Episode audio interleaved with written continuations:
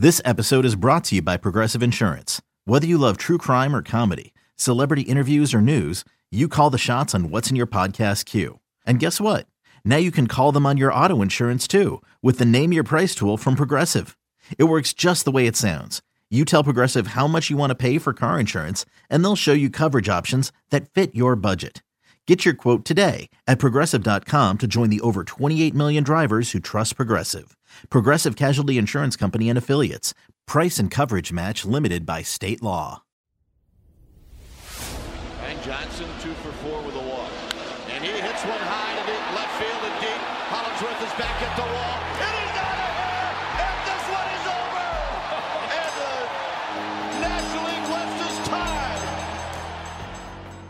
That was one of the greatest single moments in Giants history the Brian Johnson home run. It captured the hearts of the city and catapulted the Giants to the 1997 NL West crown. It's what Johnson is remembered for. But did you know he was winning championships with Bruce Bochy before either one of them even put on a Giants uniform? He's got some stories to tell. All that and more as we go inside Brian Johnson's Giant Moments. Now, now, now.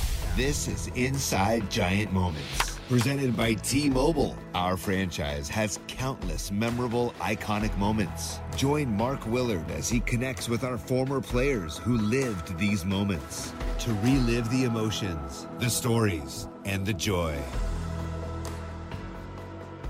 Brian Johnson joins the Inside Giant Moments podcast. This is one of those ones where I know our listeners, Brian, are going to be like, well, I know what that moment is, so uh, we're, we're going to work toward it, and it's going to be a whole lot of fun. How are you, man? Thanks for doing it. Um, I'm doing good. Thanks for having me. It's uh, good to be talking a little baseball. Yeah, no doubt about it. Uh, really, really looking forward to uh, to having this chat. You know, you have what I think is one of the most fascinating athletic stories – from start to finish that I've ever seen, which started way before you became a big league catcher. I think a lot of Giants fans know you're a local guy, Skyline High, named State Athlete of the Year three times. You played baseball, but football, basketball as well. At, at that time when you were at Skyline, which sport did you think was your sport? Uh, well, you know, I love playing basketball the most. I think from an athletic standpoint, it, it's you know, it, it, it's kind of the most fun to play, but I wasn't the best at it, you know. So um, uh, I really put a lot of my time into baseball and the football, and really enjoyed both of those equally. Um, I don't know. It, it was hard to. It was hard to. I think probably in the end, it worked out probably to the best of where I I was able to play baseball and uh, professionally, and, and I think that worked out pretty well. But uh, as far as being the, the best sport uh, that I played, but deep down inside, if I had to do it all over again, it would have been fun just to see how the football piece would have gone. But yeah, right. I mean, and, and I, I, look, you know, you played at Stanford. We'll get to that in a second. But the basketball thing—that's interesting. That that's your that's your answer. And and when you were playing there, uh, Gary Payton was was a teammate of yours, if I have that correct. That's got to have led to a story or two. Yeah, absolutely. Uh, Gary was a great guy and knew his family well. And, and uh, you know we played against each other in uh, in, in junior high school, and then played together and at Skyline. And Greg Foster was another guy that went to UCLA from our team that also played in the NBA for about ten years. And um, yeah, it was great. Both those guys had really good careers, and, and Gary obviously is a Hall of Famer. So um, I've been protecting Gary for a long time. You know, people complain when he was at Oregon State and with the Supersonics that he talked too much trash. And, I said, hey, it doesn't matter as long as you back it up. So, uh, so yeah, Gary Gary's been a, a, good friend for a long time. I, I bet you got some of that trash talk. We guys were in practice together. No. No, not too much. He did. He didn't need it with me. he, he he saved it. He saved it for the other teams, but. uh no, I you know I made sure that his spot on the bench was nice and warm when he came off the floor and ready and ready to go. So no, he didn't. He didn't need his trash talk with me. Well, you were no bench warmer in the other sports. You get a scholarship to Stanford, and you're going to play both football and baseball. But you're the quarterback of the football team at that time, so I, I had to think that that's kind of your focus. Was was the focus maybe a little bit more on football at that time? Well, I, you know, during that time, uh, Stanford had never won a national championship, and in baseball, and our national our recruiting class that year was number one in the nation. And um, so, yeah, football tends to dominate. So, yeah, to your point, uh, I definitely was more of a football player when I first got there, but um, but when I got done with uh, football and I walked out to the baseball field, in the, uh, you know, in the springtime, uh, we went out and won the national championship my freshman year and sophomore year. So we had a pretty good squad there, and we uh, from that baseball team we had we broke the record. I think Roger Clemens' uh, University of Texas team had nine players from a national championship team go to the major leagues, and we had ten. And uh, so that was pretty pretty neat. And you know, overall, when you go when you're a two sport athlete at the college level, there's always there's always one coach or both coaches that will keep tugging at you and, and trying to get you to play just one or just play their sport uh, predominantly and, and kind of forget the other one. And I I had the same thing with both the both the baseball team and the football team, and and it was okay. It wasn't bad. They just you know would like you to do that, but they they understood that you didn't have to. So uh, I thoroughly enjoyed playing both sports and thoroughly enjoyed my time at Stanford. So um, I don't know. I think equally during my college days, I was both football and baseball, uh, even though football probably took a little more of my time. On the baseball end, I want you to answer this honestly too, with your Bay Area roots. When you were growing up, Giants or A's? well, I went to both of them. I was probably more of an A's A's fan growing up, uh, but uh, as a good friend of mine that had season tickets, uh, Wally Thompson was his name, and he ran a, a men's softball team, and I was a bat boy for them early on, and and uh, he would, you know, allow a, a bunch of us to be bat boys, and as we were growing up, and he would take us to San Francisco all the time to to go to Giants games, and we would go to A's games as well. So um, we were we were hardcore Bay Area sports teams, and, and definitely more A's early on, but uh, but we loved the Giants too, and the, and the World Series and in '89, the the Earthquake World Series. We were uh, it was you know for every Bay Area sports fan, I think during that time it was it was a pretty special moment. You didn't ever wear a split hat, one of those Giants slash A's hats, did you? No, I never did. I never did. I uh, I think I think once I got older, and especially when I played for the Giants, I couldn't go back. I had to I had to be a little bit more towards the Giants at that point. So no, I've seen a lot of those. Actually, I like the split jerseys; are pretty sweet, but the hats, the hats, not so much. Yeah, not so much. Um, so going back to the high school days, that's when you were a catcher. You get to Stanford on the baseball end. I saw that you played just about every position but catcher. So then when you get drafted yeah. and you were drafted by the Yankees, how did you end up back at the catcher position in pro ball? Yeah, good question. The, yeah, so when I, like I said, when I came out to after football was done, you know, all the baseball guys had had kind of, uh, you know, had time, had the fall ball, and had about twenty, thirty games ahead of me. And so um, our coach Mark Marquess asked me. Uh, he said, "Hey, we need a right fielder. Have you ever played right field?" I was like, "Yeah, absolutely. I could play it, no problem." And I had never played right field a day in my life, and um, so I just kind of went out there and did that. So it went pretty well. So as it turned out, I backed up and played seven different positions, excluding catcher and uh, second base. Uh, I pitched a couple times in mop-up games. I think Cal Berkeley was is where one of them was um, at least. Uh, but then, you know, it came to my junior year, and in baseball, you can be drafted after your junior year. And I was kind of ready to move on. I was just about to graduate, and and um, and my football stuff had gone pretty well, but I was kind of anxious to to get back to catching. Honestly, I was I was bored playing the other positions. I, you know, backed up at short, backed to, or played a lot of third, started in left field for a couple of seasons, and and uh, played first base and you know taking ground balls at every position each day.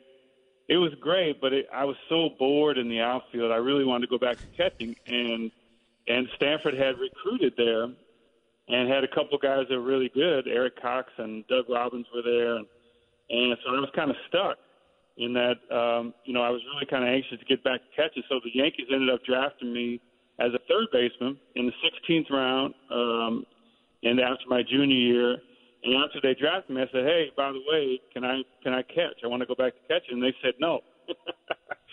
and I said, well, well, at least give me a chance. Let me show you what I could do first, because they really wanted me to play third. And uh, so I showed them what I could do as a catcher, and and they said, okay, you're a catcher. And that was kind of the rest of the rest of the story. And, um, you know, nowadays a lot of the general managers, a lot of the teams are going back, or not going back, but they're really encouraging guys to play different positions and and find that as a, as an asset. And I I felt that was too as a player because I could play anywhere. I could play outfield, I could play infield, and I could catch.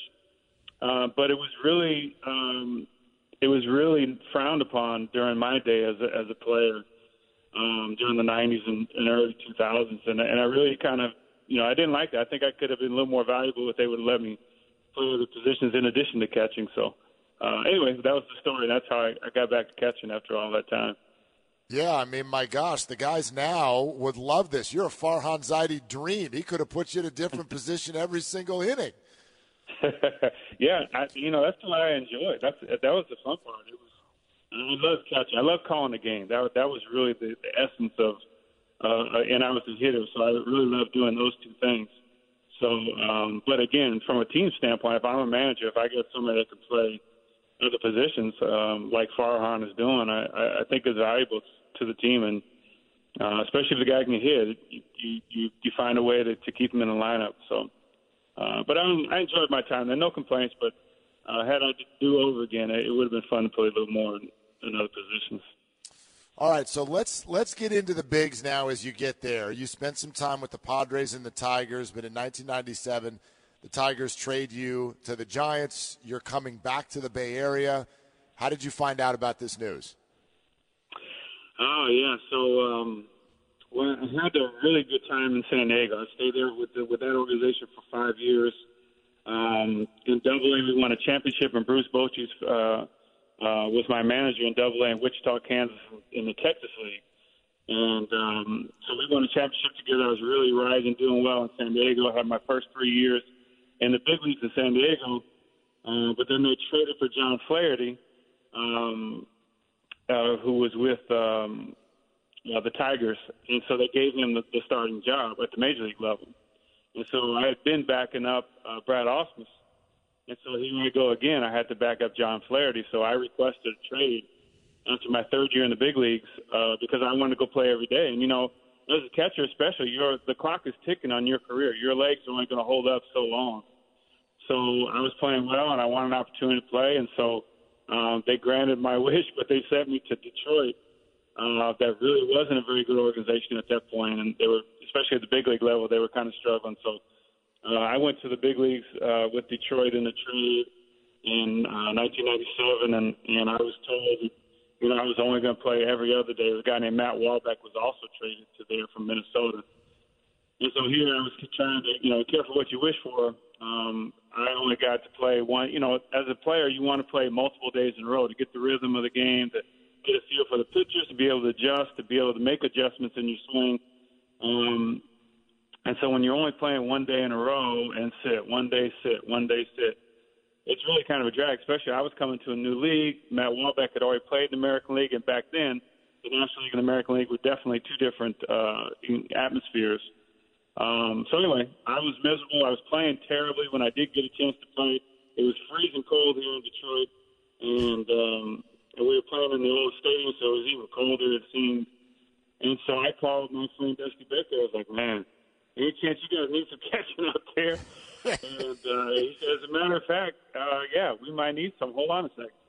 I'll call you back. So he called me back the next day, and, and Brian Sabean made the trade um, a few days later for um, actually another Skyline Titan, uh, Skyline High School alum, Marcus Jensen, who's a, a friend of mine. And so that was weird to be traded uh, uh, one for one uh, for a guy that you knew and, and respected, and, and even went to the same high school. This is an entirely unique story. Does this happen more than we know? Like, I mean, you, you call someone and, and a couple a couple days later, it's like, sure, we'll make a trade. I don't think I've ever heard anything like that. Yeah, it was crazy. Well, you know, I, I called a few people. I had my agent call, you know, call around. So it's just kind of what you were doing uh, for people that you know in the game, um, you know, trying to see where opportunities were, or if if, if uh, or, or if the people that you're calling, if they knew of anybody who was looking for a catcher. This is right around the trade deadline, so people are there's a lot of calls being made, a lot of things are being discussed. But at that time, they had Rick um, Rick Wilkins and Damon Berryhill and Marcus Jensen were the three catchers in the big leagues with the, with the Giants, and um, I guess Brian Sabean, you know, was kind of looking to do something else, and and uh, I think Rick Wilkins was making a, a bunch of money also, so he just kind of made a switch. So it ended up being Damon Berryhill and myself when I first got there, and then I played really well, really well right from the start when I got to the Giants. Um, and it just kind of took off. So I kind of took the number one job within a week, and then I was the number one catcher the rest of the season, and then you know to to uh, to the next year as well. So it ended up working well for me. And you know, from San Diego, I was looking for a place to start.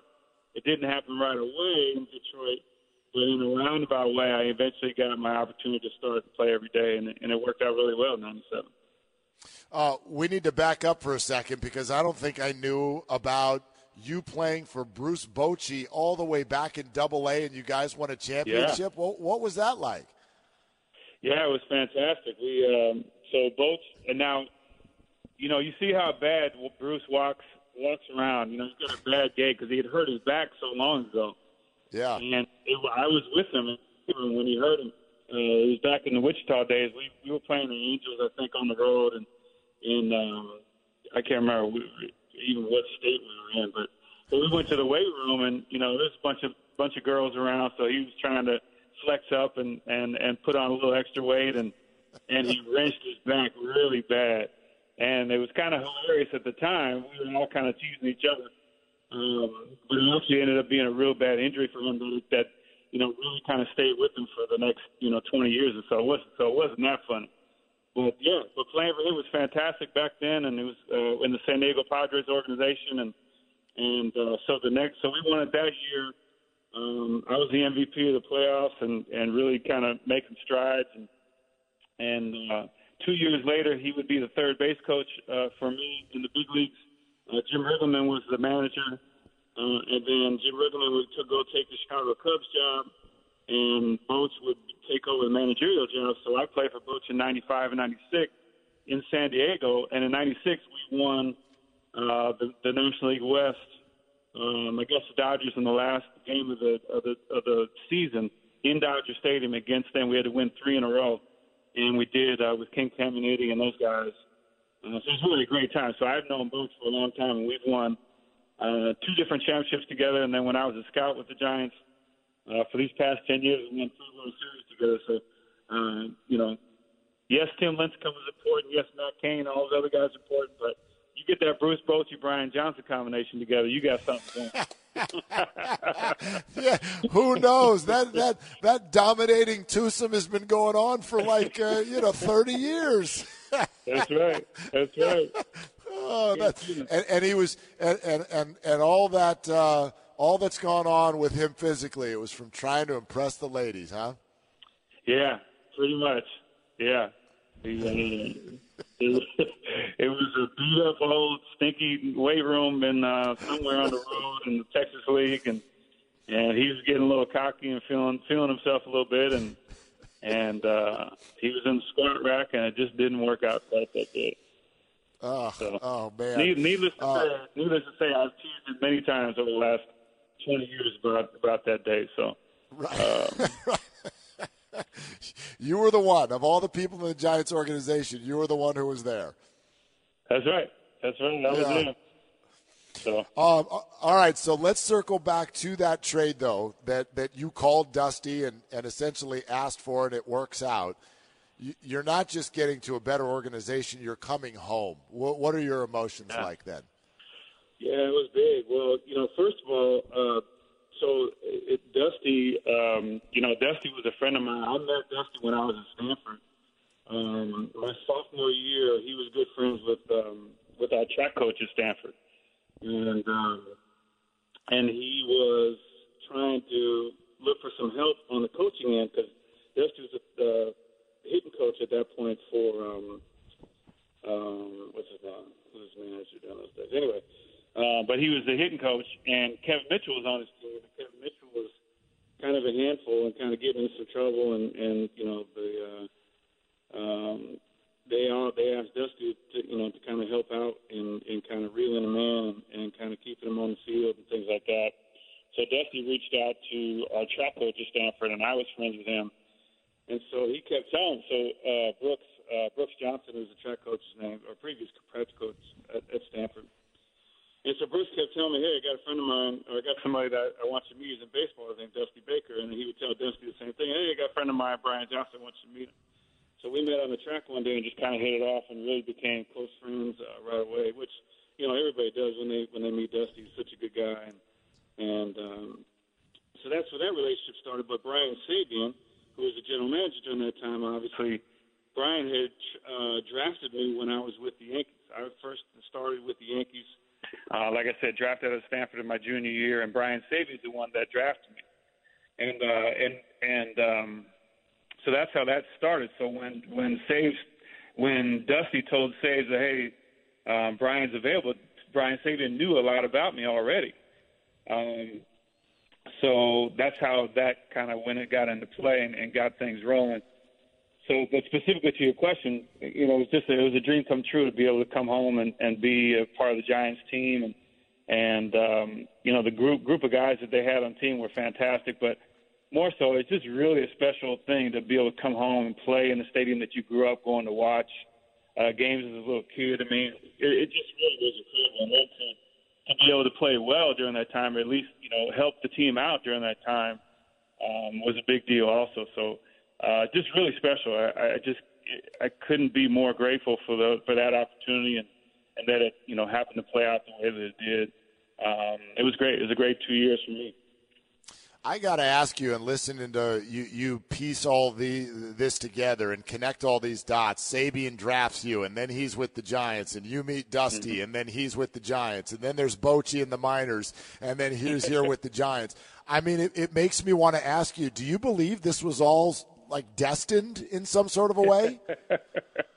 I don't know. I don't know. I've never looked at it that way. Um, it just, you know, it just kind of played out. But you know, that's kind of how baseball is. It's, it's a very small community. It's a small environment. Most everybody knows everybody, at least back then. And uh, so these are the way, you know, sometimes these are the way things happen. And if you are able to, you know, have some good relationships with people, um, you know, oftentimes your agent is the one that will make these calls and do those types of things. But um, you know, my agent was great. And Dennis Young, he was a, a lawyer in Oakland, and, and he was my little league and my high school coach, and and he was awesome. But uh, I was his only client, so there really wasn't that opportunity to to make a bunch of calls. But because I was the one that had the relationships, which you know worked worked out well for me. Um, but yeah, it, it all it all kind of came together, and and um, you know, Hensley Meulens was our hitting coach in, in San Francisco when I was the scouting for ten years, and and and Bam Bam was uh, came up with the Yankees the same time that I did, and and we were there together. Joe Lefebvre was another coach that we had uh, with the Giants, and and also the scout with us with the Giants. And Joe Lefebvre was one of my coaches uh, with the Yankees, and uh, Keith Champion was another one of our uh, advanced scouts uh, with with the Giants when uh, I was scouting also, and, and Champ was my uh, catching instructor when I was with the San Diego Padres in the minor league. So yeah, it's it's very very small community, and uh, you all kind of overlap over the course of twenty you know twenty two years I spend the game. You, you're bound to overlap with quite a few people. Uh, it's incredible, an incredible story. And I wonder, have you ever reflected with Brian Sabean about this time? I mean, he was making a lot of deals through that year. Prior to that season was the Matt Williams deal, and that really kind of got things going as he as he reworked the roster. And I'm sure uh, your deal was not one that made a lot of news at the time, but it ended up being, as you've detailed, a, a huge deal uh, for for that season. Yeah, yeah, you know, I think it was from a from a humble standpoint. From you know, if I could say so myself, I, I think it was important. I think I think general managers are often trying to build their roster, and and a lot of times they, they try to build up uh, different parts of their roster that aren't performing well in a given season. And I think that's what happened with us. I, I don't, you know, during that time, catchers weren't necessarily uh, looked to to be offensive weapons. Um, and so the three guys that they had were, you know, were were having a down year and, and weren't quite doing what they were doing and or what they needed to do or what they wanted to do, what they were capable of. They were having a down year. And so you try to, you know, bring in some a new new look, a new person, maybe a new outlook or, or whatever it is, and, and kind of mix it up. And it just so happened to work really well, both for the Giants and for me. And I just needed a, another opportunity, and and um, unfortunately, it, it worked out that way. But yeah, I think I think you know you know look at the the three World Series teams. You look at the the bottom of the roster, the the, the guys that you know Marco Scutaro comes in and plays second base, and and you know he was you know he wasn't really a high end free agent. He wasn't somebody that was that was garnering a ton of garnering a ton of interest during that time, and we were able to get him and put him in, and he was a superstar for us. So yeah, a lot of those times those things work out really well for teams. Let's go to July 20th now um, after the acquisition, and you make your first start as a Giant right out of the gate. Two for three with a double. You drive in a run against the Cardinals. What was that day like?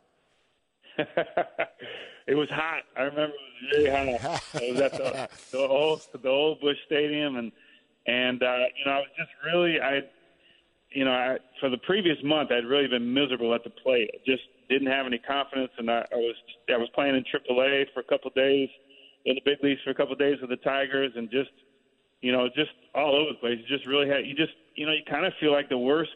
You know, it, a slump for a baseball player is not just feeling bad. When you're in a slump as a hitter, you feel like the worst player on the planet.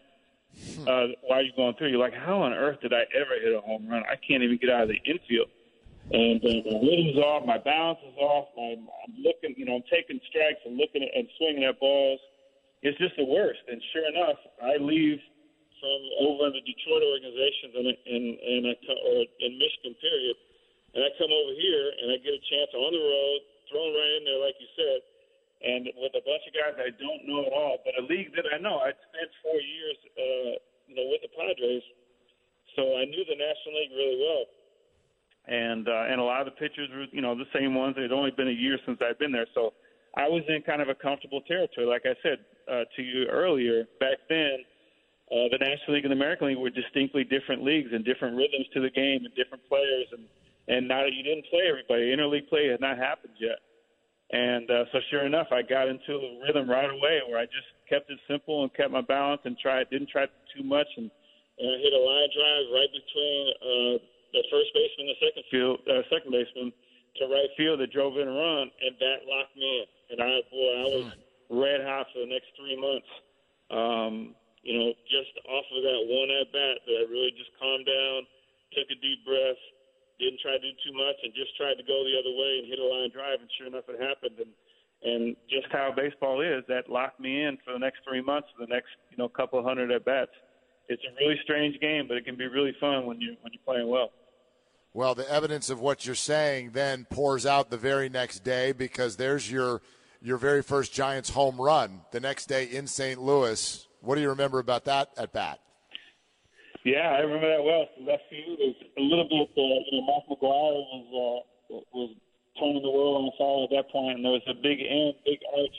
Uh, Mike McDonald's uh, arches up in the, the stands uh, way up higher than where my home run went. So I remember looking up there like, hey, it was, it was right in line with the McDonald's thing. It was just a little bit shorter than where he was putting them. So, um, but yeah, I remember that well. It was uh, again, it was um, uh, it was a fastball to 2-0 count. Just a, you know, somebody a pitcher was aggressive. I don't remember who it was, but um, I just didn't try to do too much, and I got hold of it and and really ended up a to be a good the rest of the season for me power wise. I really uh, put up some good power numbers and and and overall, um, again as a hitter and as a catcher, you know, there was a lot going on. I was trying to, to get to know all the pitchers on our staff and.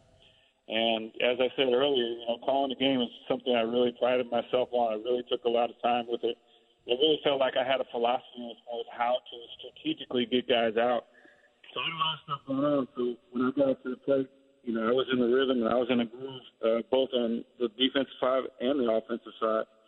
So, uh, you know, honestly, I was having a blast, which you can imagine. Yeah. Yeah, no doubt. And I mean, you've mentioned that, that you did take over as the the the starting catcher the rest of the way. Was that your understanding with Dusty right away, or did that kind of develop because of what you were doing? No, no, not not at all right away. I was told when I got there that I'd be the uh, the the backup catcher and that I you know get a couple pinch hits, make maybe a week, maybe a Sunday start. And I said, sure, okay, whatever. And um, but I knew that if I just got a chance to, to show what I could do, I, I could do more than that.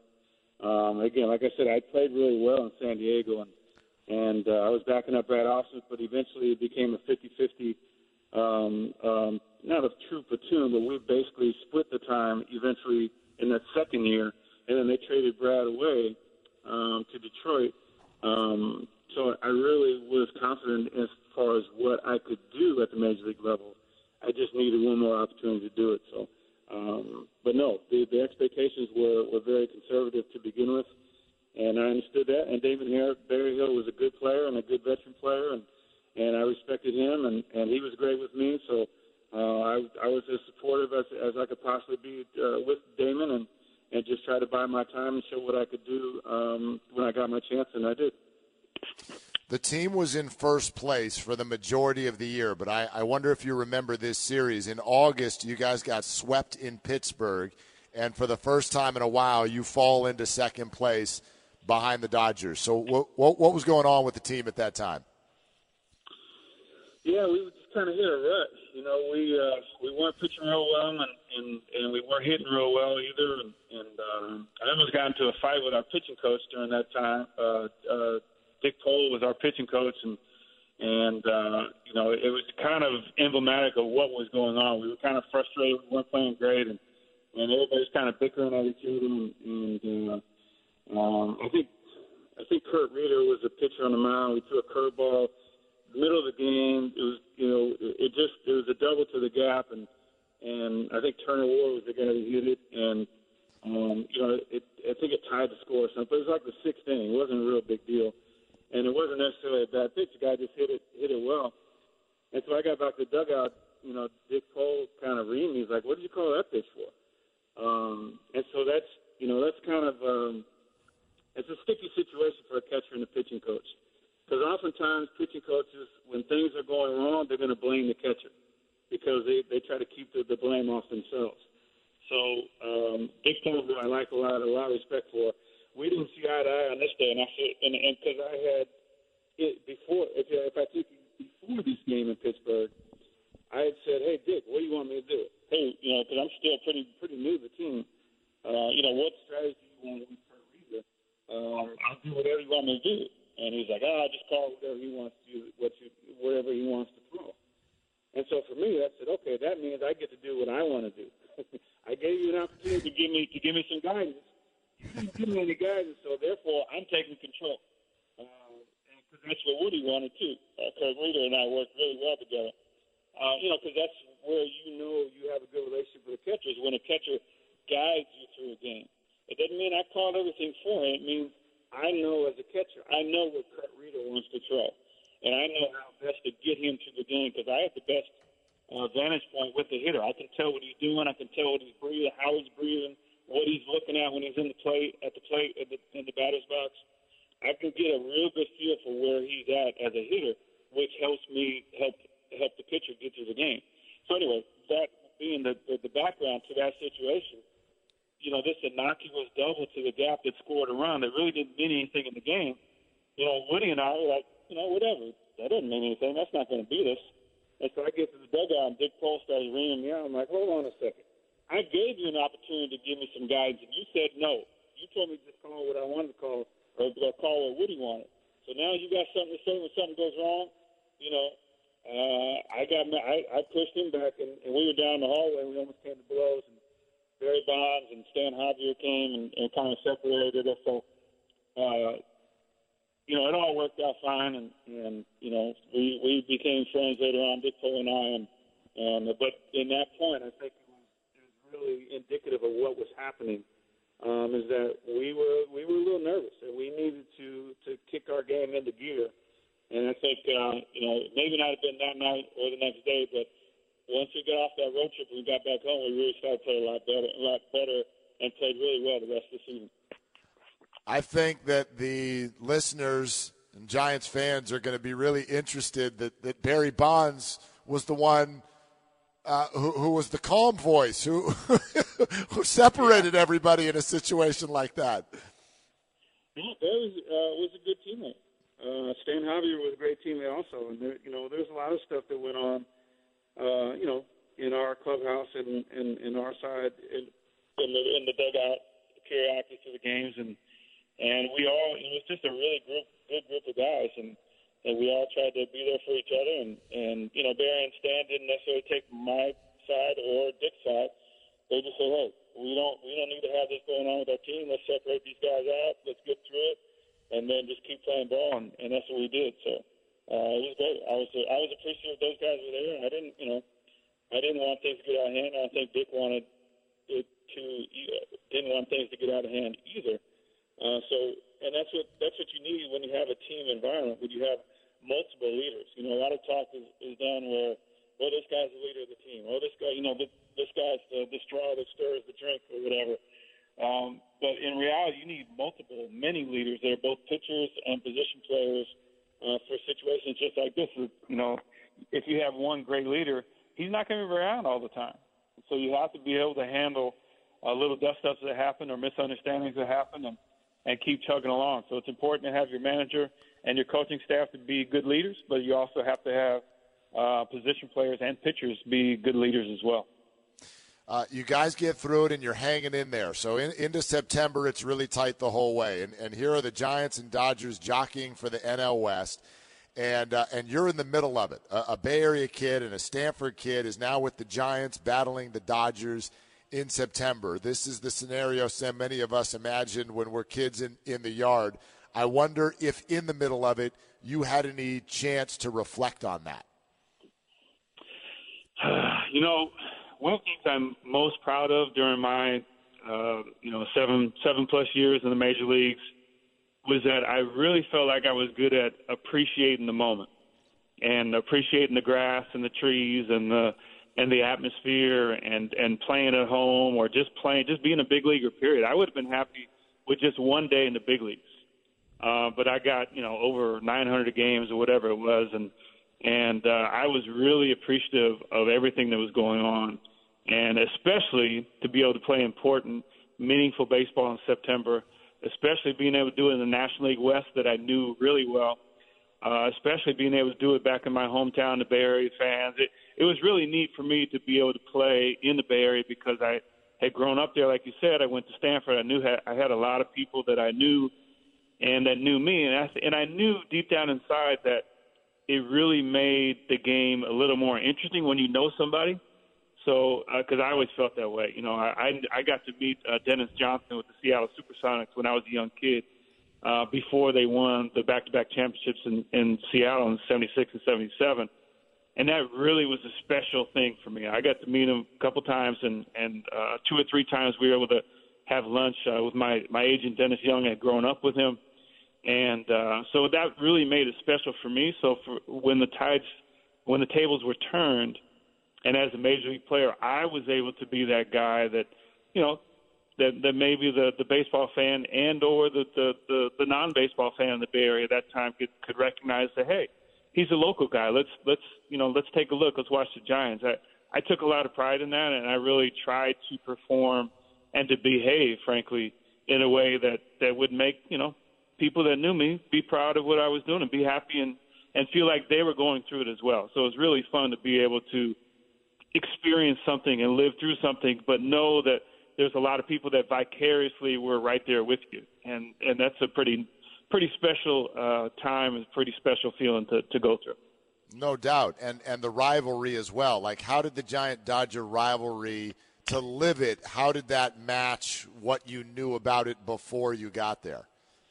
Yeah, sure. So, like I said, I I went to a lot of Giants games when I was younger. I think I was we were there um, the night that Davey Lopes and a bunch of guys went into the stands to, to fight at, at Candlestick way back when. It, it's yeah. been so long, I can't remember if I if, if I was actually there. I've seen the video so many times, but I think we were there. Uh, maybe on the other side of the field, but I think we were there. So I, I knew all about it. And Joe Morgan, um, you know, his his he had a house in Oakland, and so I I'd, I'd come across Joe a few times, and uh, and so I remember his home run when he when he hit it against the Dodgers to to keep them out of the playoffs, and and um, so you know, big. I was a big baseball fan, baseball historian. I knew all the great players from both the Giants and the Dodgers rival, rivalries over the years. So yeah, to be able to play in that in September, like I said, when it means something, when it counts, and then you know in late September when they come to our place and we play them two in a row And if we lose two in a row, we're out. Yeah. We're, we're done. We have to win both games because we're two games out. We have to win both games in order to just, um, you know, really have a good chance to, to win the division. And you know, it, it's it sounds cliche a little bit, but it's really harder to win the the, the league, the division title, than it is to win the World Series. Because the World Yeah. Series is like 12 games, but a division title is 162 games in 172 days. That's a lot. So it, it was really special, and they had and they were loaded. You know, they had Raul Mondesi, they had uh, Eric Karros, uh, Mike Piazza. You know, uh, they had they had a loaded squad, and were definitely the favorites, and they deserved it. They they seem to win the division every year, uh, but this time around was going to be a little bit different.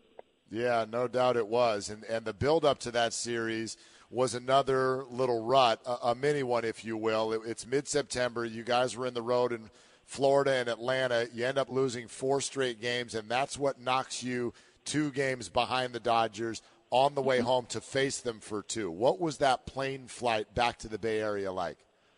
Oh yeah, it was uh, it was long. Dusty did a, a great job, and you know they a lot of people don't get you know they see what a manager does on the field and the moves that he makes on the field and certain parts of the game, but what what doesn't what the fans don't get to see, which they really would enjoy, is the behind the scenes stuff and and the relationship building. I mean, and that's key to any leadership uh, position, be it corporate America, be it a team or a school or whatever, or coaching staff you really got to have a relationship with guys. Why? Why do you need a relationship? Because when things are bad, you want to be able to understand number one what your um, what your players are going through.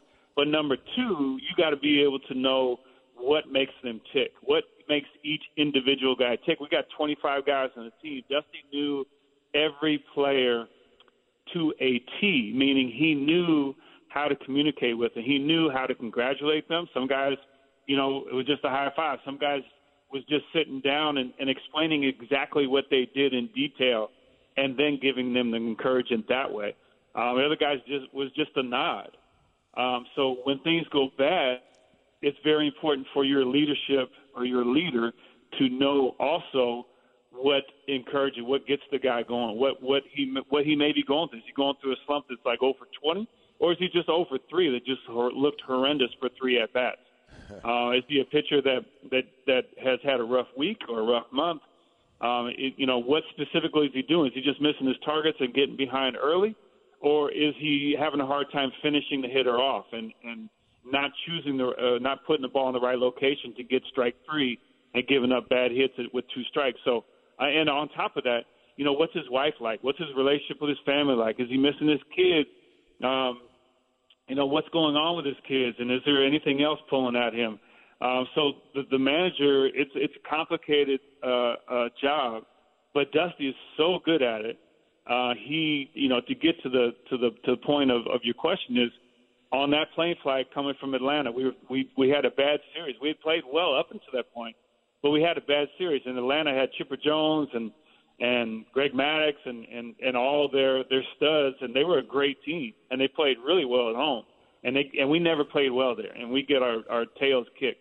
So getting on the plane back home, Dusty came and sat with each one of us and just talked to us. I remember him talking to me. We just talking like, hey, we get back home, we just recharge and and you know forget the last four games. We played really well up to this point, and uh, you know we're going to get the Dodgers when they come to our place. Um, and you know, in a sense, that's in essence that's what he was saying, and talked about a little about what I was doing at that point in time, and just connecting in a way that only Dusty can connect. If, if anybody's ever met him, he just he just has a personable way where you feel like you're his best friend. Um, you know, for the five minutes that you're talking to him, and and it's it's a, it's a neat thing to have with somebody that you work for. Uh, so that's what happened on the way home. It was a little quiet on the way home, but I think there was a quiet confidence to it and um, and then once we got we got home, we were all business. We got off the plane. Uh, we spent the night at our you know at our place in our, in our own homes, in our own beds, and then we knew the next day it was time to rock. Uh, that is uh, that is a, a, great way to paint the picture of what's going on, and a lot of people will will only remember what happened to end game two of the series. But the first game was really stressful too. Uh, you guys won two to one. Woody threw seven innings. Roberto Hernandez had a two inning save. You were behind the plate. Yeah. So, what what was the building like? How would you describe the tension of that day? Yeah, it was great. It was rocking. You know, Roberto Hernandez had been such a valuable uh, trade uh, that we got.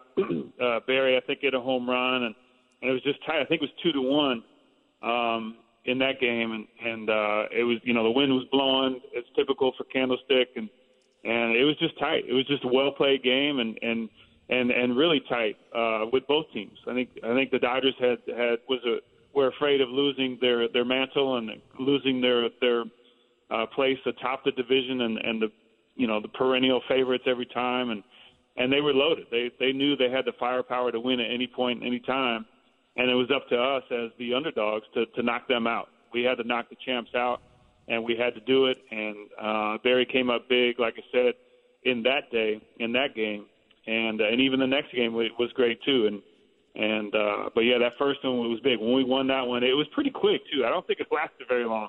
Right. We just kind of got two two good pitching duels, and we we got after it and got out of there. And it was a, a a, a big confidence boost for us to win that first one uh, because that gave us some some momentum into the second one. If we lose the first one, I think it changes the dynamic. Um, and so, you know, we were grateful to get that one, and we were ready for that second one. Day game the next day, um, we were really confident that we were going to be able to get them. Yeah, I, I, remember when you guys won that first game. As a fan, it's like, okay, relief, because now, worst case scenario, you end up two games back, but there's still nine games to go after the right. series is over. I, I, remember, I still remember, Brian, having a conversation with my dad, and, and, and he was like, and I wonder if you guys were like him, he's like, no, no, no, no, they have to win both. Was that right. your mindset too? Like, they've got, you got to get them both. Yeah, I think we did. We we felt we played really well at home. We felt that that this is the first place team. This is a chance to get a whole game uh, in it. But if you lose, you lose a whole game in the standings. So yeah, I, I think we were of the of the same accord. We had to win this one. We knew it. We were excited about it. We we were confident, and we were we were anxious to to, to really get after it. And uh, you know that's where the you know the I remember the nervous energy before the game. Um, guys are just, you know, just jumping around, and it's like a football game. You know, we were ready to go, and that was during the time, you know, the, the 49ers were were sky high during those days and, and playing great. So uh, the San Francisco uh, sports fan was really um, they knew how to, to, to earn championships, and they they really helped us with that. The, the fans were, I think we had 54, 56,000 people there. The second game for that for that day was a day game, and uh, it was really honestly it was uh you know we win in the 12th inning, but it was the best game I was ever a part of for 12 innings. It was really uh, a neat uh, baseball game that had everything you could possibly want as a baseball fan. Everything you could possibly happen happened, and um, it, it was fun to be part of. Yeah, let's start in the fifth inning. Bonds hits a three-run homer off Tom Candiotti, and, and I got to feel – like the stadium at that point goes into party mode because you're up you're up five to one at that point. Yeah, yeah, we were feeling really good, and Barry had been so clutch so many times for us.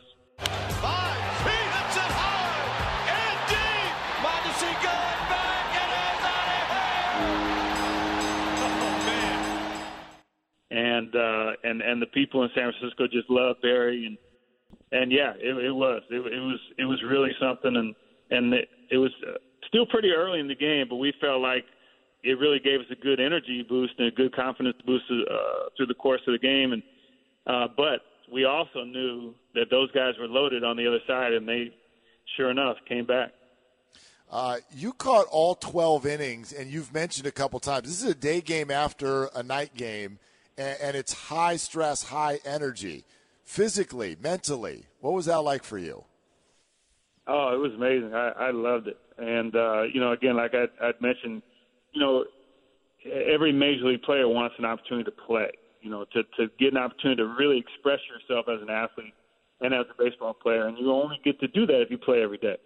And it's just kind of one of the quirks of, of athletics. And uh, so, to be able to do that for me really was was neat because, um, like I said, I had all the respect in the world for Damon, but I was really playing well. So be able to to to do the catch the night uh, day game after a night game was really uh, important for me. Uh, these were important games. I wanted to be a part of it, and again, strategically, as I've mentioned, um, I'm working on a book actually uh, about the strategy of, of calling a game. I think I think that you know regular sports fans would really enjoy hearing how you do that and and what goes on. And and so this is really you know not just hitting but I wanted to be a part of this because I knew I always did really well against the Dodgers for some reason. I had a knack for when to pitch inside off the plate when to knock somebody down when to um you know what the guys weaknesses were. And then to try to get each of our guys and our pitching staff through a game I felt like I was you know well I felt like I was one of the better uh, catchers to be able to do that. So I wanted to be there for my team to help us win. And you know, and that game was important. You know, not everything goes well, and so what part, another part of calling the game is when you're up three one and you get down, and things don't go your way in the middle innings of the game, and um, you know you have to be creative and find other ways to get through the game and, and adjust to your your you know your pre-made plans before the game. Nine times out of ten, by the second third inning, you got to change your plans anyway because it doesn't you know uh, all those plans are good for a short term, and then everything changes. So that was really the fun part, uh, the strategy, uh, what pitch to call here and what pitch to call there. And uh, you know, with with Rod Beck's situation, which I'm sure you're going to get to, um, that was really really a fun time. Uh, let's go to the seventh inning, and and as you said, here come the Dodgers. They rally against Julian Tavarez and and Roberto Hernandez. They tie the game at five. Collectively, what's going through your minds at that point? well, we're grateful that that's all they got because the wind was blowing. Eric Karros to hit a, a, good cut. Um, was it? I don't remember exactly. Maybe it was a little later. But anyway, Eric Karros hit the ball hard. It got knocked down by the wind. Uh, Piazza hit a bloop single. Mondesi hit the bloop single. So you know, to get bloop singles, you're kind of happy about it with those you know powerful guys. But uh, so I think we were relieved that they were only able to tie it, and they didn't. Uh, they didn't get any uh, room to work. They didn't get ahead of us too bad, or not at all, because it was five five tie. So I think, uh, from what I remember, we were just relieved to get through that, knowing that we didn't play great for those middle innings, and then to get down the home stretch and still be tied. We felt like it was a pretty good situation for us. Bottom half of the inning now, game tied. You get on base. Bases are loaded, only one out. You're the runner at second base. And so you guys have to be thinking this this might be it. This might be the rally that ties us for the West. Mark Lewis hits a line shot, and you get doubled off. Take me through that play. Yeah, yeah, it really is one of those you're in no man's land. You got to be aggressive to try to score the run on a base hit, and but the the the the the challenge to that is just that type of situation. A line drive is hit, uh, a hard line drive is hit, and if it's close enough to the bag, you're going to get doubled off and you're done. So um, those you'd rather have that kind of situation where the the excitement the uh, of a laser line drive being hit somewhere and a guy catches it instead of punching out, you know, striking out twice with the bases loaded to end the inning. So if you had your druthers, if you had to take one or the other, I'd definitely take uh, a line drive at double play. However, I would have been much happier if somebody else was on second base instead of me. well, well, as we know, your your redemption would come. But before we get to the 12th, you had an at bat in the ninth. Game still tied at five. Were you thinking home run? No. Um, what did I do that at bat? Do you remember? I was think that, you. Was, I think you struck out. Okay. Yeah, I don't remember that. I don't remember any strikeouts. You know, I remember I hit a double earlier in the game, but I don't. I definitely wasn't looking home run. But uh no strikeouts, man. No, you don't. You don't remember strikeouts. In, in my right. mind, I never struck. I never struck out. I don't remember any of my strikeouts, but I remember every home run I hit. I guarantee you that. that's what I. Tell, that's what I told my son when he was growing up. I was like, "Hey, man, uh, don't worry about the, the, the strikeouts. Just forget those, like they never even happened. But remember all the good stuff that happened. So right. All right. We'll we'll act like that ninth inning didn't even happen. We'll we'll just keep Absolutely. going. So that's what I prefer. Thank so let's get let's get to Rod Beck in the tenth because this this was the moment where everybody, you know, I, I mean, just it felt like they all swallowed a rock because the Dodgers right. load the bases with no one out. Dusty comes out to the mound. The, the the crowd is pretty emotional. What happened in that conversation? Yeah, emotional is the way to put it. They were booing Rod Beck.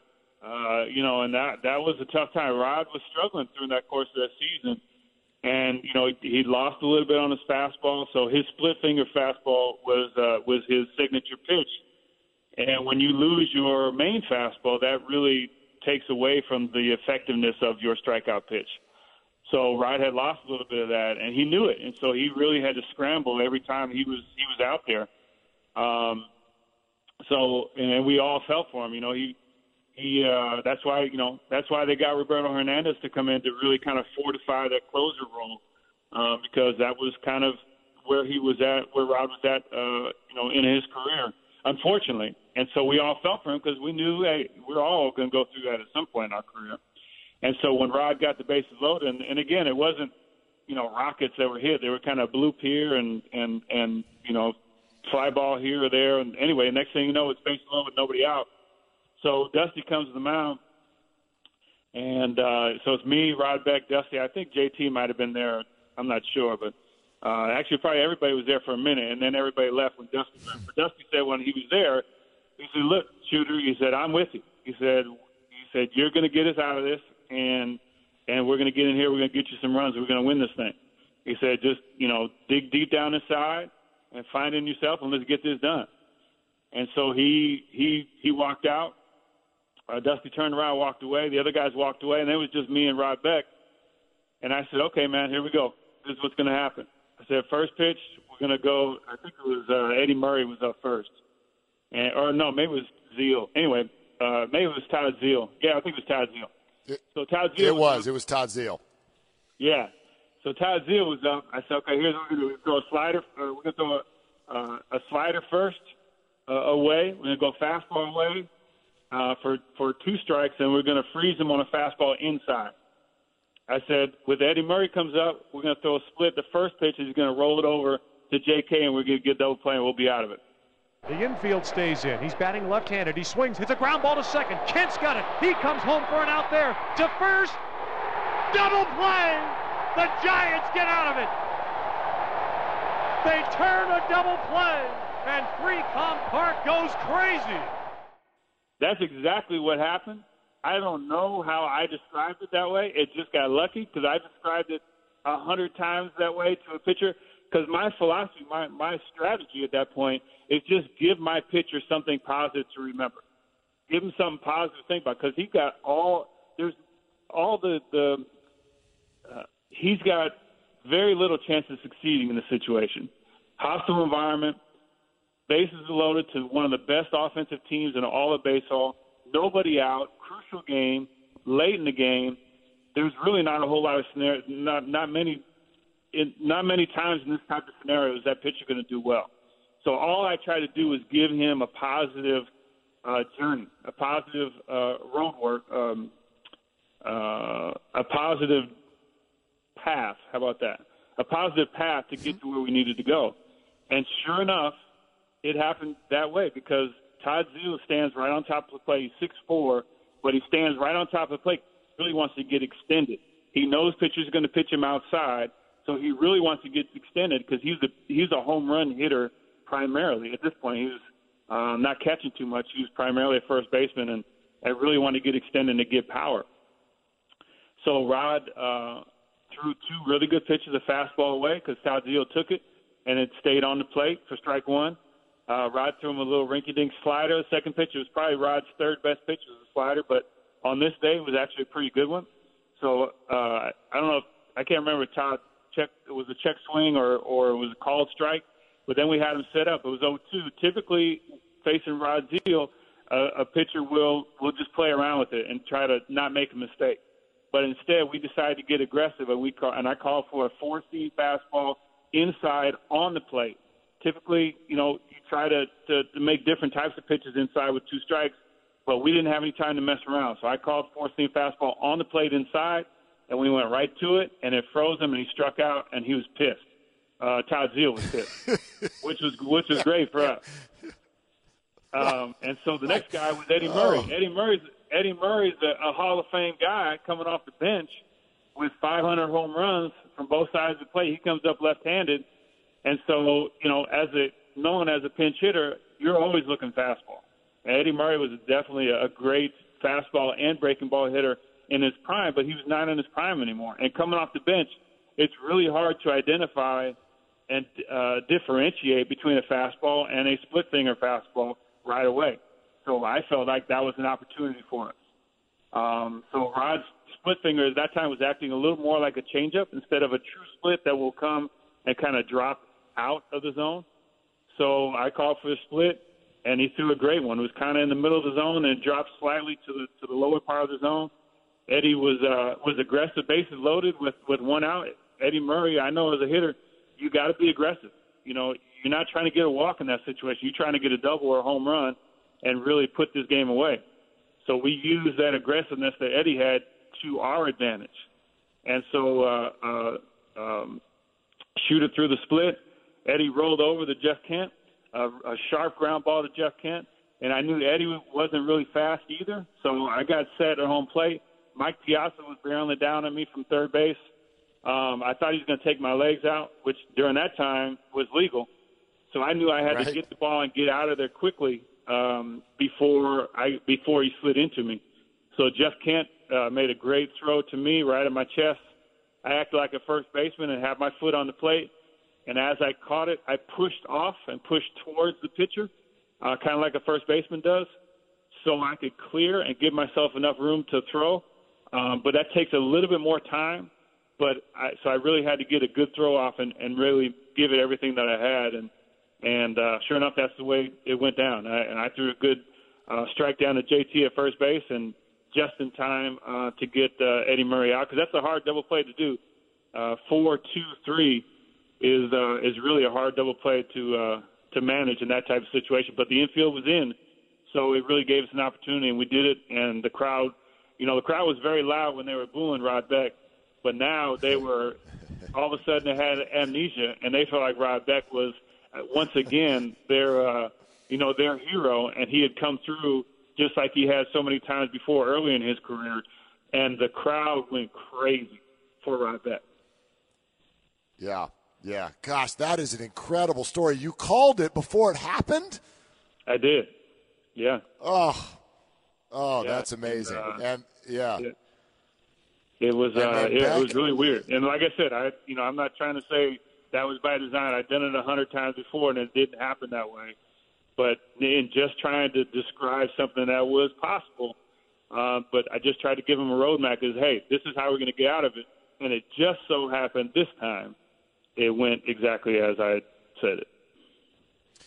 Uh, and then uh, the tension remains there in the building for the uh, for the the you know through the tenth and, and the eleventh and and uh, and then Rod Beck keeps on pitching and it rolls to you guys again in the bottom of the twelfth. The Dodgers make a pitching change. Mark Guthrie is coming in as you're coming up. So what's your game plan with Mark Guthrie? Well, you know, at that point, this is a, a three-plus hour game. Uh, we're, we're all of us were gassed emotionally and physically.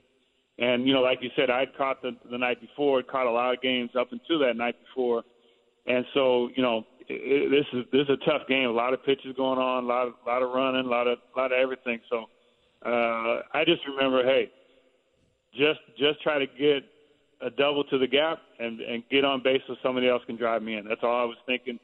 Line drives is kind of my forte, where I I felt like I felt pretty good about hitting the ball line drive, uh, a line drive from line to line, from foul line to foul line.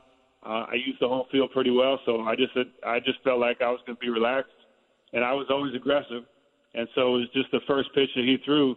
Um, I think I, they had said I had faced him before, but I I didn't really care. I just saw a left-handed hitter. I didn't really remember what I had done before. I didn't think a whole lot about it. I was just being aggressive. Whatever you're throwing in there, if it was a strike, I was going to hit it. And sure enough, I hit it and hit it good. And it was a really low line drive, though, which is weird because Eric Karros had hit one up in the air much harder than mine.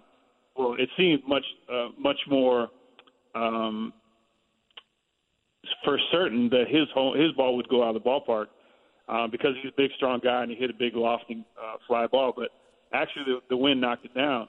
So by the time I came up and the wind was still blowing really good, uh, for me to really be able to hit a line drive and cut the wind a little bit and get it, um, you know, get it down lower trajectory really helped my ball uh, get out of the park. Brian Johnson, two for four with a walk. And he hits one high to the left field and deep. Hollandsworth is back at the wall. It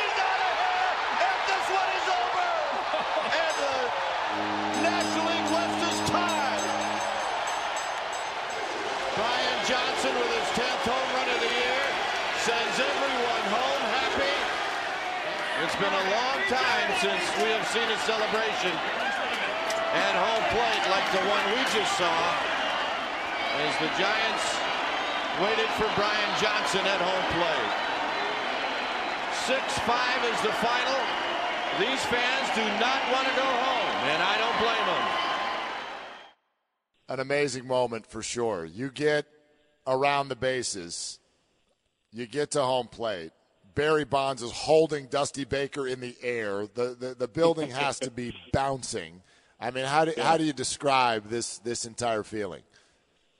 Well, you know, I've I've uh, I've described this before, so it, it's um, it was really bizarre. Um, I hit the ball and I was like, wow. As I'm running the first base, I'm like, I might have gotten that thing, and so I just take a peek uh, over my shoulder just before I get to first base to see if it went out of the stadium at uh, at all, and and it did. And at the very moment I see it go over the the the, the wall in left center field, um, I hit first base, and I kid you not, everything went silent.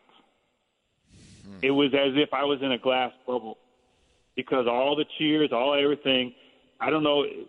Something happened where physically my brain shut everything out and it was completely silent for me. I swear to God that as I ran the bases, all I could hear was the pitter patter of my feet hitting the ground as I went around the bases. And then by the time I got to home plate and everybody was jumping on me, then the the crowd noise came back in a in a rush, and there was just pandemonium. But I I kid you not, it was absolutely silent all the way around the bases. I don't know what it is. I've never asked a psychologist, but I, I'd like to, to figure out professionally what it is that my brain did to, to shut things down for that time. I mean, it, it sounds like a scene in a movie. I mean, that's the way they yeah. would shoot it in a movie, right? Where everything just goes quiet and, and you're hearing your cleats hit the dirt. Yeah, exactly. It's exactly what happened. And uh, yeah, it, it was it was a pretty neat time, and uh, you know, there's a lot going on. There was a friend of mine that that had just been in a car accident and was paralyzed, and and I was planning to go see him after the game. Um, you know, there being in there in, in the Bay Area, there's a lot of folks that, uh, you know, the strike had just happened in 1994, and so a lot of people in the Bay Area and across the country, a lot of people were still angry with baseball and still mad at both the players and the owners for, you know, um, having the 1994 season be cut short and not having the World Series then, and and having labor strife really really tear at the at the fabric of the game. I think a lot of people in the Bay Area we're we're we're still angry. A lot of baseball fans in the Bay Area we're still angry. So I think it was a neat time for the different personalities of our team, of that team in 1997, J.T. Snow, Stan Javier, Marvin Benard, uh, Darryl Ham, the late Darryl Hamilton, uh, Barry Bonds, and Billy Mueller, and and uh, you know all those guys. Just really a great group of personalities that I think um, really connected with the Bay Area during that time, and really uh, made it exciting for folks. We, we weren't expected to win anything, and uh, kind of a, a bunch of guys that got together that didn't necessarily come up with the Giants.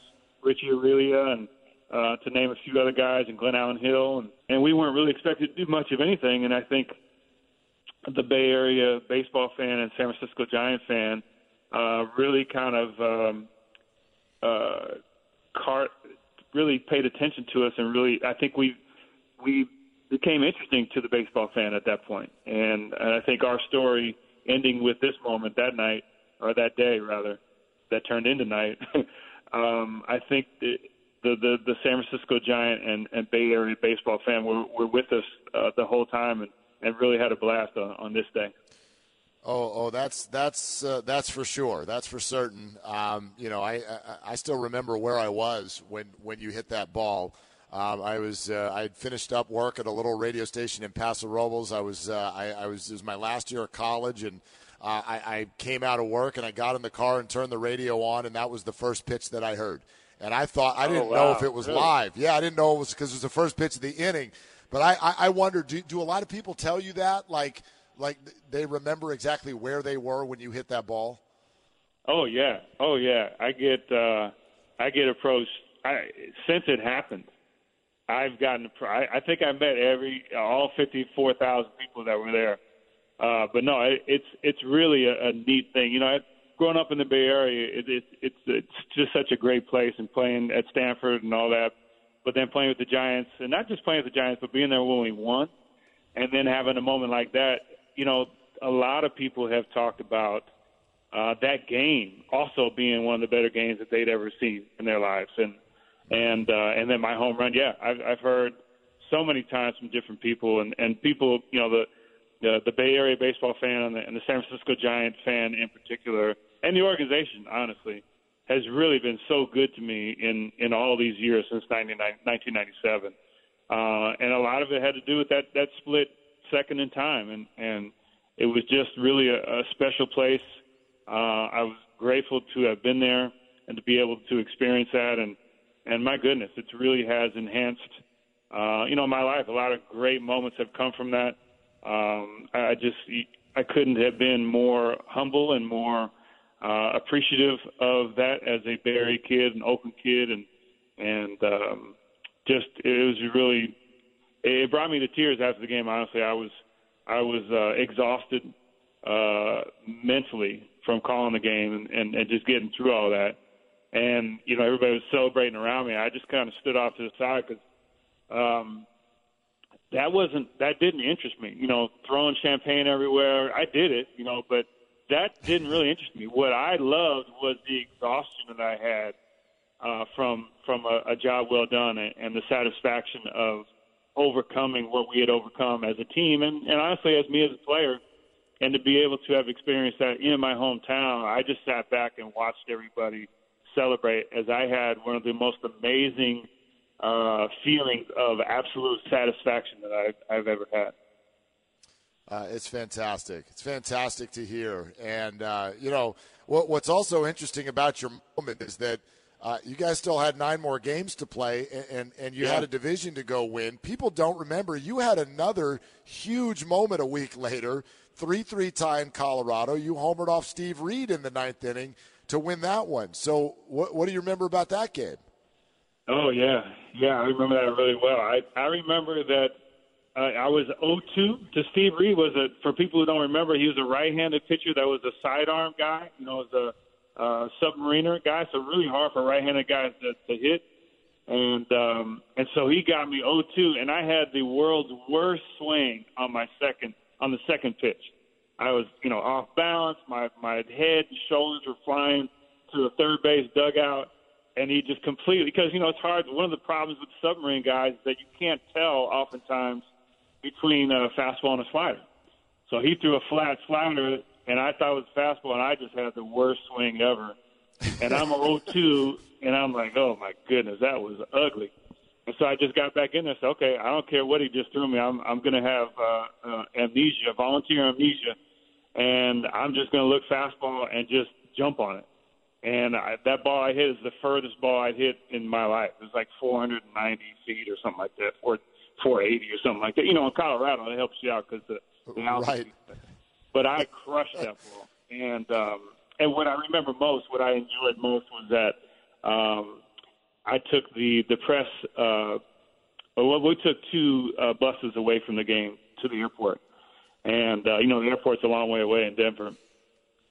And I remember just a neat moment to be able to sit amongst the the press and some of the families and be able to to uh, to to to just kind of hear the whispers around and and just be able to sit there amongst uh, uh, these guys and just talk a little bit about the game, but just have that satisfaction again you know, the, the moment of satisfaction I talked about in the locker room back, you know, when everybody was celebrating in San Francisco, I got just as much as one sitting in this quiet media bus on the way to the airport by myself, just absorbing the satisfaction of the moment that this is a big deal. It wasn't at home, and it wasn't a raucous crowd because the, the Colorado Rockies fans were not happy with us, but it was just as important for me to to be able to make that happen, and and I was really, you know, I was really very very excited and very satisfied, but in a quiet uh, in a quiet way. Uh, Brian, three days later, you guys beat the Padres and, and you clinched the West. And as we know, the postseason run ended up being uh, a, a, quick one. Uh, but but when you look back on on clinching the West and, and just reflecting on that the entire experience, what comes to mind? Yeah, we ran into the, the Miami Marlins, who uh, were playing great. They ended up winning the World Series that year, and Gary Sheffield and Freddie McGriff and those guys. And, and yeah, we just kind of ran it. And each of those games, I think it was one nothing, two one, with, and, that was during the time where you that was the best two out of three. So if you you know lose two right away, you're you're in trouble. And I think first game was extra innings. It's just crazy, just really unfortunate. Um, that we uh, that we got bounced so quickly because we had such a good team and we really were loaded and really ready for a long postseason run. But um, you know, I think I think what we found by you know the three World Series teams with the Giants in 2010, 12, and 14 is that you need some luck. In the playoffs, you need some luck. We were being outplayed by by the Nationals. We were being outplayed by the Cincinnati Reds at different points of the playoffs in, in each of those three runs and even the Nationals, and we were able to find a way to win. And that's what Miami was able to do to us that year in 1997, where uh, I think pound for pound we were the better team, and they were able to beat us in a short series. So we were thoroughly um, uh, angry and, and disappointed in the way that season ended. Uh, but we did have some satisfaction that hey, we were able to put ourselves back on the map. We were able to beat the uh, the juggernaut that was the the Los Angeles Dodgers. Uh, we made a statement that we can play. All of us had come from somewhere else. Most of us had come from somewhere else, and we had made a statement that we can come together and we could play with anybody. And so, uh, you know, after we got done licking our wounds from losing in the playoffs, we got back home and and realizing, hey, we really did accomplish something in 1997 during the season and winning the National League West uh, championship, and that meant a lot to us. And Dusty got uh, manager of the year, so that was uh, really fun for us to experience as well. And I think Brian Sabean won Brian, uh, exec- executive of the year as well, and that was really great for us. Uh, Brian, what a story! What a what a story! The the year is what a story your your athletic uh, experience has been. I know Giants fans are going to cherish this conversation.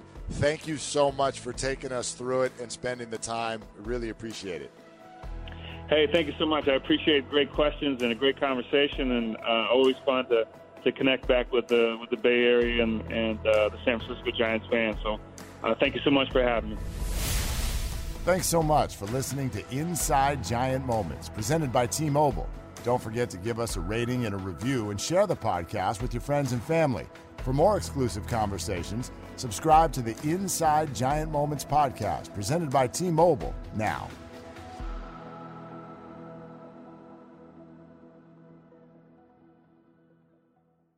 It's blazing hot outside. You get in your car to turn on the AC to get cold air pumping, but it blows hot air out. This issue is commonly caused by low refrigerant due to leaks in the AC system. You want an easy, all in one solution that will restore the cold air in no time. AC Pro Recharge Kits. Make restoring cold air easy for even those with zero DIY experience in less than 10 minutes. Save time and money versus going to a shop by picking up an AC Pro Recharge Kit today. Be a pro with AC Pro.